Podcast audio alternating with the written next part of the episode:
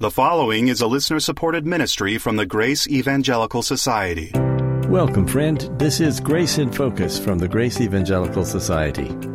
Why is it that many people in the church today have so much confusion about assurance of eternal salvation? Stay tuned. We're going to talk about some of those reasons coming right up with Ken Yates and Bob Wilkin.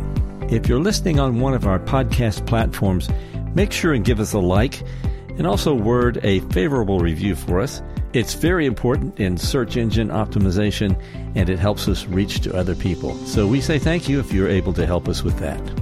Our website is faithalone.org. We hope you'll visit us there and we'll give you some reasons to do that at the end of the program. Now to our discussion for the day. Ken, we've got a question from someone named Jack. It's a long question, but he basically says he's been struggling with the assurance of his eternal salvation. That he does believe that Jesus Christ is the only way to heaven, but he has been Well, by the way, misled. let me pause right there. Haven't you heard people say Jesus is my only hope of heaven? yes, What that means is he's my best chance. sure. It doesn't mean Jesus is the way, the truth, and the life, and that by faith in him, I know I have eternal life. It means either I'm going by Jesus or I'm not going. Yeah, like a lordship salvation or an Arminian would say, Jesus is my only hope. But he doesn't mean the same thing we do. No. he means I got to keep doing work, and if I do it, I'll either show that I'm really saved or I won't lose my salvation. Right. But the other part is, Ken, I hope we don't say Jesus is my only hope of heaven. right. Because he's not our only hope of heaven. Mm. He's our guarantee. Sure. We have assurance. Okay, so go ahead. What else does he say? Right. He watched a video which gave a checklist, things that you needed to check off to see if you were saved or not. And he said on the list, he didn't check all of them, but he checked some of them. And he goes, I don't want to be trusting in my works, but he literally says, I'm scared. And then they said, when you're saved, you'll feel like you are saved. Haven't we all heard that? Yes. And I don't ever get that. What does it feel like? It reminds me of the Mormons who say you'll feel what? A strange warming in A, your bur- bosom. a burning in the bosom. a burning in the bosom. That's Yeah. it. And so I always say, well, if you have pepperoni pizza the night before, maybe that's what's burning in your bosom. But he basically asked the question, how can I unlearn this lordship salvation nonsense and just be relaxed in my assurance? Yeah, that's a great question. And my answer would be the Word of God is the only way in which we can be certain of our eternal destiny. When I was on staff with Campus Crusade for Christ, one of the best things about the Four Law booklet was we had this little diagram of a three car train. You had the engine, and you had the middle car, and you had the caboose.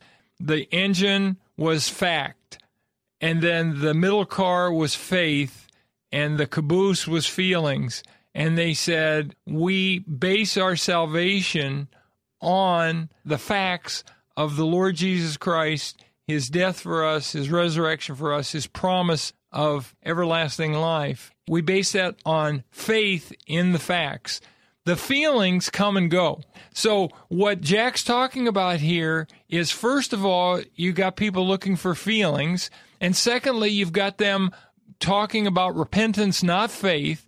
And so, if Jack wants assurance, and how does he put it? You said something about lordship salvation nonsense. Well, that's the question, but he says, I don't want to be trusting in my works. And that's what he's doing. He's trusting in the people who are misleading him are telling him to trust in his works. You know, here's your checklist, and then your feelings. Yeah. Right. And so the simple answer to that is pray about this. Remember we talked in a previous show about John 4:10 where Jesus said, "If you knew the gift of God and who it is that says to you, give me a drink, you would have asked him, and he would have given you this living water." So, asking for the living water, asking for the message of life is appropriate. Jack knows a little bit about the free grace position, but not enough yet that he's convinced. He calls it lordship salvation nonsense, but yet he's still going through doubts. And so, what I would suggest to Jack is pray about this, ask God to show him the truth, ask God to give him assurance, and read the Gospel of John. I'd suggest a chapter a day and pray about it. Lord, is it really this simple? Is it just by faith in Christ? Once he sees that John 3:16 is not some isolated teaching in John's gospel, but it's over and over and over again that the one who believes in Jesus will never hunger, will never thirst, will never perish, will never die spiritually, will never be cast out, but that this person has everlasting life. Once he sees that, at some point, God's going to open his eyes and he's going to have assurance. We don't know if Jack had assurance in the past and lost it. That seems to be the impression here. Right. In any case, that's what he needs. I travel a lot. This has got to be the biggest problem that I see, the biggest issue that I see in the churches that I speak in. People are struggling with assurance. And you never know. Are these people who had assurance before and now they've lost it, or they've never had assurance? And so this is a very common thing. Our churches are filled with people like this. They're wondering, do I feel saved? Have I checked off enough works on this list? He calls it a checklist that he saw in this video. All of us, if we fall into that trap, it'll rob us of our assurance. We'll look at that list and we'll say, well, there's a list of 10 things, and I only got three of them. Uh, John MacArthur has a book on assurance, and he talks about being sure. But yet, when you read the book, you can't be sure. All kinds of Calvinists talk about assurance, and they even talk about full assurance. But what they mean is some level of confidence. They mean what Jack's struggling with. This is what they think is the normal Christian life. In fact, David Engelsma, who's a five point Calvinist, but who sees the problems and comes at it from a grace perspective, he says that the Puritanism or the English branch of Calvinism basically is a gospel of doubt. And he says people are forever on a quest for assurance. Isn't that what Jack's describing? That's exactly what's going on it's here. a quest for assurance. And Joel Beeke, who did his doctoral dissertation at Westminster Seminary, a leading Calvinist school, talks about the quest for assurance. And I would also add, do we really think that God wants his children to live like this? Yeah, exactly. No, but let me ask you this. You and I, I, I picked you up at the airport the day before yesterday, and we were coming back to my house, and your daughter called, right? One of your daughters. She has a son, and Kelly. Kelly uh, was talking to you on the phone, and Kelly is how old? Kelly's four. So he's in preschool, but he was learning how to write sentences, so it must be an advanced kid. But the thing about it is, you want your grandson, Kelly, you want him to absolutely know that Poppy loves him. Yeah. Right? Mm-hmm. Absolutely. He's basking in your love. And his mom loves him. And his dad loves him. And doesn't that make for a healthy environment to grow up and mature? Yes, and spiritually, to think as we hear all these checklists and all these things, that God wants us to live in such a state like like the question, I'm afraid. He says, I'm scared. We got to really ask the question, does God, our Heavenly Father, want us to live like that? Okay, but let me ask a, a related question.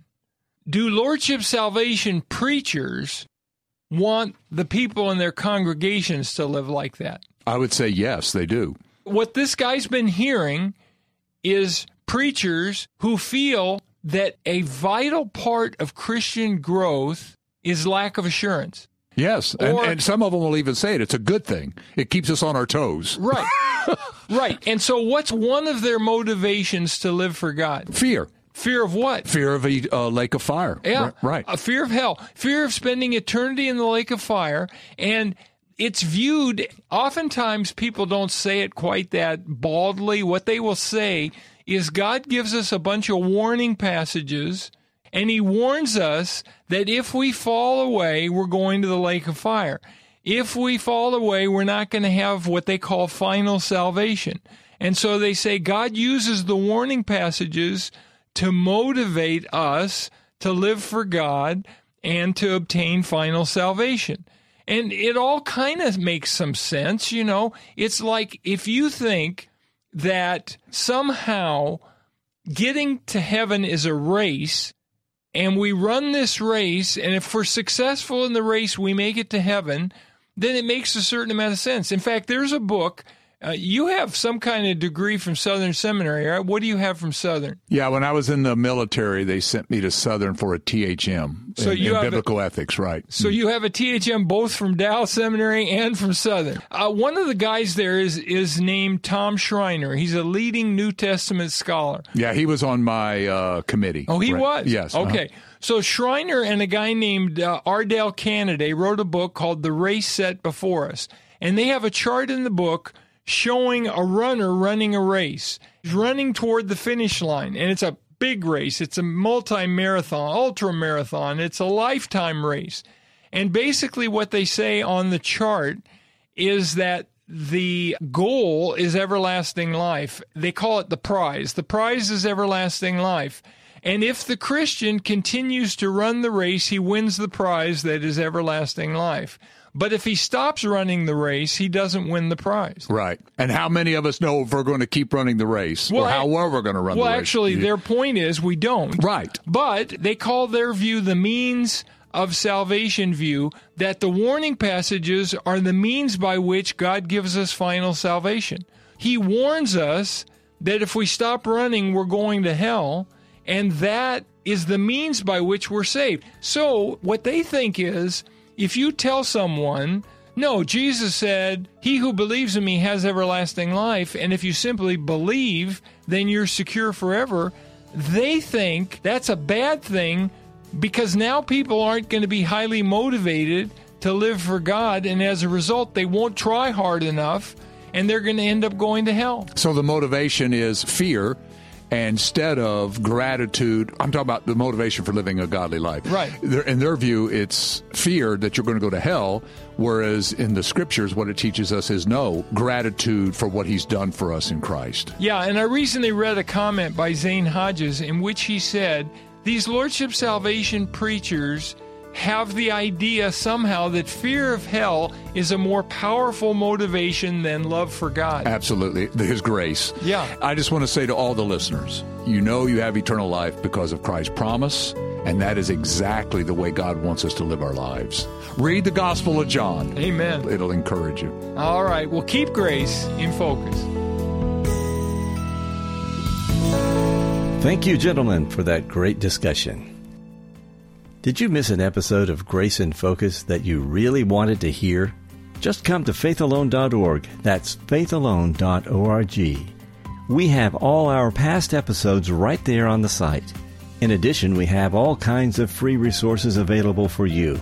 It's all designed to help you mature and grow in your understanding of Scripture. So come visit us at faithalone.org. That's faithalone.org. On this program, we keep our requests for financial partners to a minimum. But if you are interested in becoming a financial partner with Grace in Focus, you can find out how to do that at faithalone.org. Our team is really great about answering questions, comments, and feedback. If you've got some, we hope to hear from you. Let me give you our email address so you can do just that. It's radio at faithalone.org. That's radio at faithalone.org. On the next episode of Grace in Focus, who were the Rechabites and where do we find them in the Bible? What lesson can we learn from them? I hope you'll join us next time. This is the Grace Evangelical Society. Until next time, let's keep grace in focus. The proceeding has been a listener supported ministry from the Grace Evangelical Society.